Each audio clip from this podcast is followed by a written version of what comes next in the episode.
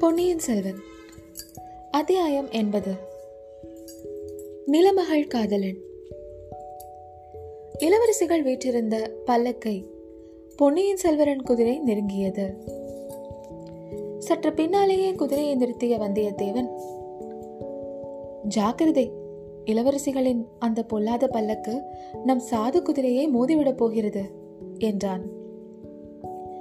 கிட்டத்தட்ட அதே இடத்தில் முன்னொரு தடவை நந்தினியின் மூடு பல்லக்கின் மீது அவன் குதிரையை கொண்டு போய் மோதுவிட்டு குதிரையை பல்லக்கு மோதுகிறது என்று கூக்குரலிட்டது. அவனுக்கு நினைவுக்கு வந்தது. அச்சம்பவம் நடந்து ஆறு மாதம் கூட முழுமையாக ஆகவில்லை. ஆனால் இந்த சிறிய காலத்துக்குள் எத்தனை எத்தனை முக்கியமான நிகழ்ச்சிகள் நடந்தேறிவிட்டன. குறிப்பாக குந்தவை வந்தியத்தேவனுடைய வார்த்தைகளினால் ஏற்பட்ட பூரிப்பை அடக்கிக் கொண்டு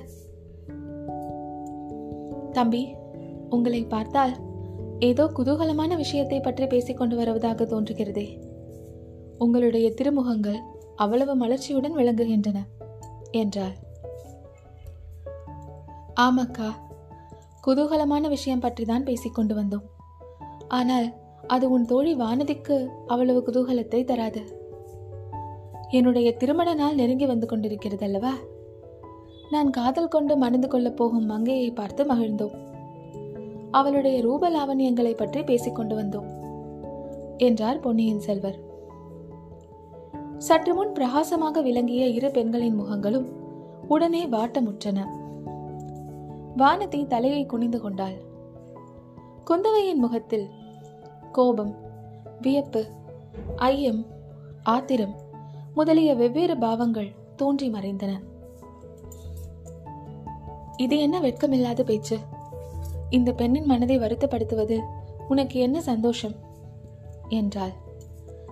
வானதி தலையை நிமிர்த்த குந்தவையை பார்த்து அக்கா என்ன வார்த்தை இது? எனக்கு எதற்காக வருத்தம்? என்றாள்.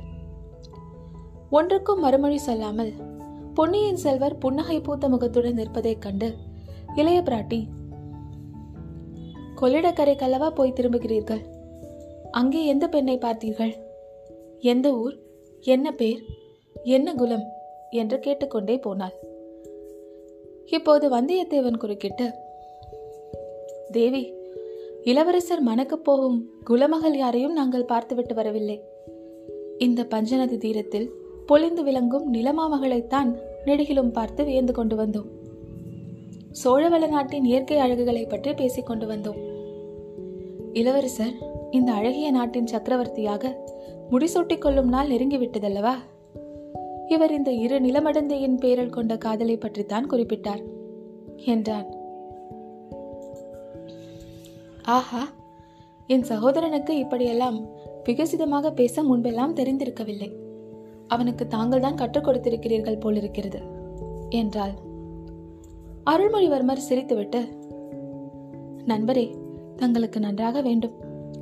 தங்களுடைய சிநேகத்திற்கு பிறகு எனக்கு தந்திர மந்திரம் எல்லாம் வந்திருக்கிறது என்று முன்பே நான் சொல்லவில்லையா? என் தமக்கையாருக்கும் அவ்விதமே தோன்றியிருக்கிறது. பாருங்கள் என்றார். இது என்ன வீண் பழி தமக்கையும் தம்பியும் ஒத்து பேசிக் கொண்டது போல் ஒரே மாதிரி என் பேரில் குற்றம் சுமத்துகிறீர்கள் என்றான் வந்தியத்தேவன். இன்னும் தங்கள் பேரில் பல குற்றங்கள் இருக்கின்றன. என் தம்பி சொல்லியிருக்க முடியாத குற்றங்கள் கூட இருக்கின்றன. அவற்றையெல்லாம் நடு சாலைகள் என்று சொல்ல முடியாது என்றார் குந்தவை. வந்தியத்தேவன் நான் சந்தேகப்பட்டது சரியாக போய்விட்டது என்றான். என்ன சந்தேகித்தீர்கள்? என்னை ஈழநாட்டு படைக்கு சேனாதிபதியாக்கி அனுப்புவது என் குற்றங்களுக்காக எனக்கு தீவாந்திர சிற்றை விதிப்பதே ஆகும் என்று சந்தேகப்பட்டேன்.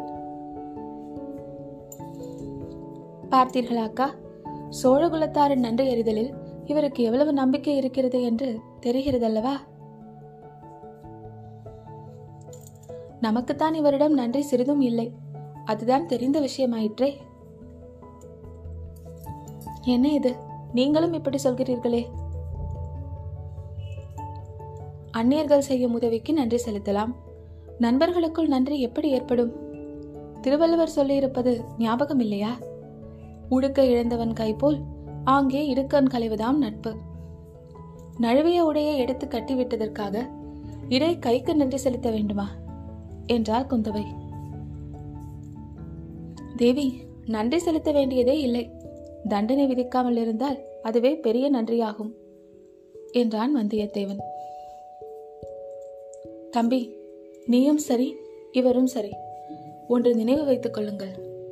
இவரை எனக்கு உதவியாக இருக்கும்படி நம் தமையன் கரிகாலன் அனுப்பி வைத்தான்.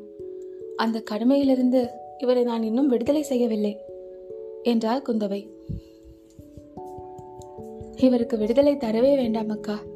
ஆயுள் தண்டனையாகவே அளித்தாலும் எனக்கு சம்மதம்தான் என்றார் இளவரசர். இலங்கையில் இவரால் எனக்கு ஆக வேண்டிய காரியங்கள் சில இருக்கின்றன என்றார் குந்தவை.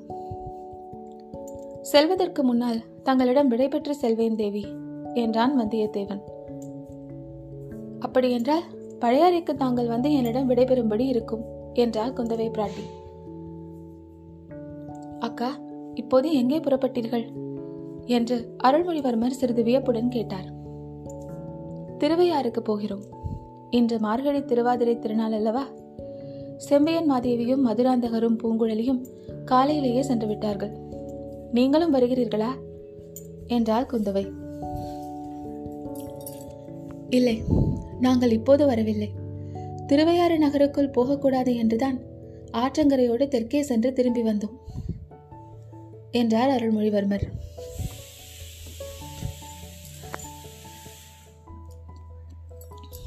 அப்பர் பெருமான் திருவையாற்றில் கைலாசத்தையே கண்டு பரவசமடைந்தார். உங்களுக்கு அங்கே போகவே பிடிக்கவில்லையோ? ஒருவேளை நீங்களும் வீர வைஷ்ணவர்களாகிவிட்டீர்களா?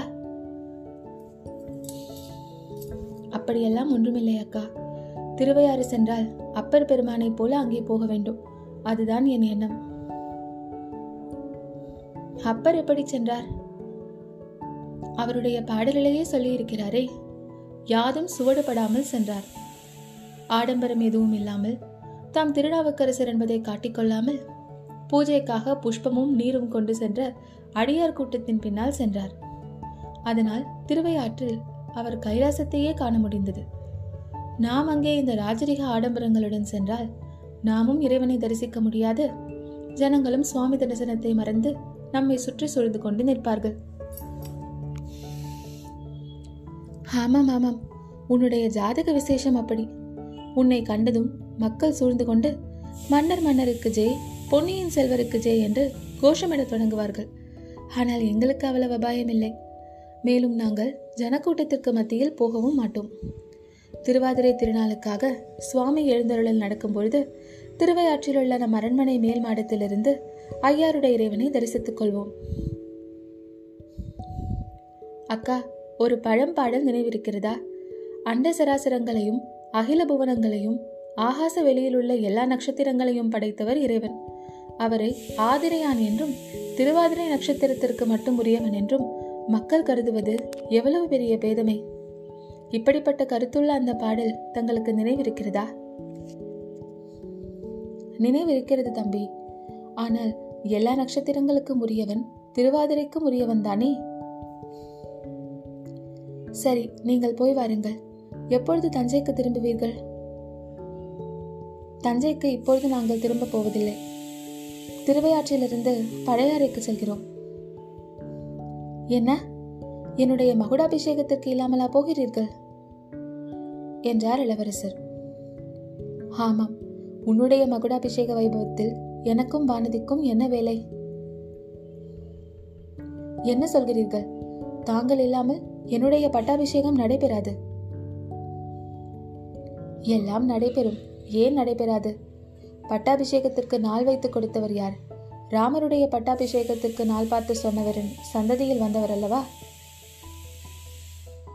எனக்கு நாள் நட்சத்திரம் ஜோதிடம் ஆருடம் எதிலுமே நம்பிக்கை இல்லை அக்கா. நம் கடமையை செய்யும் எல்லா நாளும் நல்ல நாட்கள் தான். சோம்பு இருக்கும் நாட்கள் தான் கெட்ட நாட்கள் என்றார் பொன்னியின் செல்வர் உன்னுடைய வாழ்நாட்கள் எல்லாம் அத்தகைய நல்ல நாட்களாகவே இருக்கட்டும் தம்பி. நாங்கள் சென்று ஐயாரப்பரிடமும் அறம்பளர்த்த நாயகியிடமும் உனக்காக பிரார்த்தனை செய்கிறோம் என்றார் குந்தவை. எனக்காக என்ன பிரார்த்தனை செய்ய போகிறீர்கள்?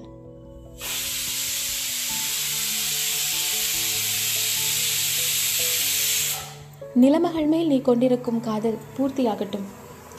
உன் மகுடாபிஷேகம் எந்தவித தடங்களும் இல்லாமல் நடைபெறட்டும் என்று ஐயாருடைய இறைவரிடம் பிரார்த்திக்கிறோம். உன் உள்ளம் சோழர்கள் குடிக்கு உரிய அறவழியிலிருந்து விலகாமல் இருக்கட்டும் என்று அறம் வளர்த்த நாயகியின் சன்னதியில் பிரார்த்தித்துக் கொள்கிறோம். அப்படியென்றால் நீங்கள் எனது பட்டாபிஷேகத்திற்கு நிச்சயமாக இருக்கப் போவதில்லையா? பழையறையிலிருந்து அகக்கண்ணால் கண்டு மகிழ்கிறோம் தம்பி. அக்கா தாங்கள் இந்த கொடும்பாளர் கோமகளின் பிடிவாதத்திற்கு சப்பை கட்டு கட்டுகிறீர்கள். இவள் என்னுடன் சோழ சிங்காதனம் ஏறுவதற்கு மறுத்தால் உலகமே அஸ்தமித்துவிடும் என்று எண்ணுகிறாள். இவளுடைய வீண் பிடிவாதம் விபரீதத்தில் தான் முடியப் போகிறது. இவளுக்கு பதிலாக சோழரின் சிங்காதனத்தில் வேறொரு பெண் அமர்ந்துவிடப் போகிறாள். அப்புறம் என் பெயரில் குற்றம் சொல்லி பயனொன்றும் இல்லை என்றார் இளவரசர் பொன்னியின் செல்வர். நான் இவர் மீது என்றும் குற்றம் சொன்னதில்லை. இனிமேலும் குற்றம் சொல்லப் போவதில்லை அக்கா என்றாள் வானதி. நீ சொன்னாலும் பயனில்லை வானதி. மண்ணாசை கொண்டவர்களின் காதில் வேறு எதுவும் ஏறாது என்றாள் இளைய பிராட்டி. இந்த மண்ணாசையை என் மனதில் உண்டாக்கியவரே தாங்கள்தான். அதை மறந்துவிட வேண்டாம். பெண்ணாக பிறந்த தாங்களே இந்த அழகிய சோழ நாட்டை விட்டு போக மனம் வரவில்லை என்றும் அதற்காகவே கல்யாணம் செய்து கொள்ளப் போவதில்லை என்றும் பலமுறை என்னிடம் சொன்னதில்லையா? என்றார் அருள்மொழி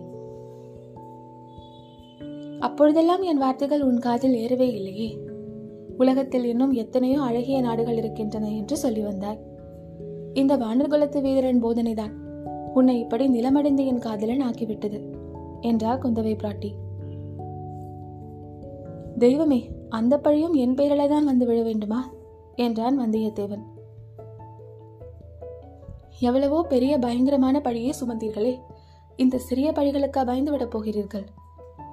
தம்பி வெகு நேரம் பேசிக் கொண்டிருந்து விட்டோம். சுவாமி எழுந்தருளும் நேரம் நெருங்கிவிட்டது நாங்கள் செல்கிறோம் என்று கூறி குந்தவை சிவிகையாளருக்கு சமிகை செய்தாள். பல்லக்கு மேலே சென்றது. சிறிது நேரம் அங்கேயே நின்று பார்த்து கொண்டிருந்து விட்டு பொன்னியின் செல்வரும் தஞ்சையை நோக்கி குதிரையை செலுத்தினார்.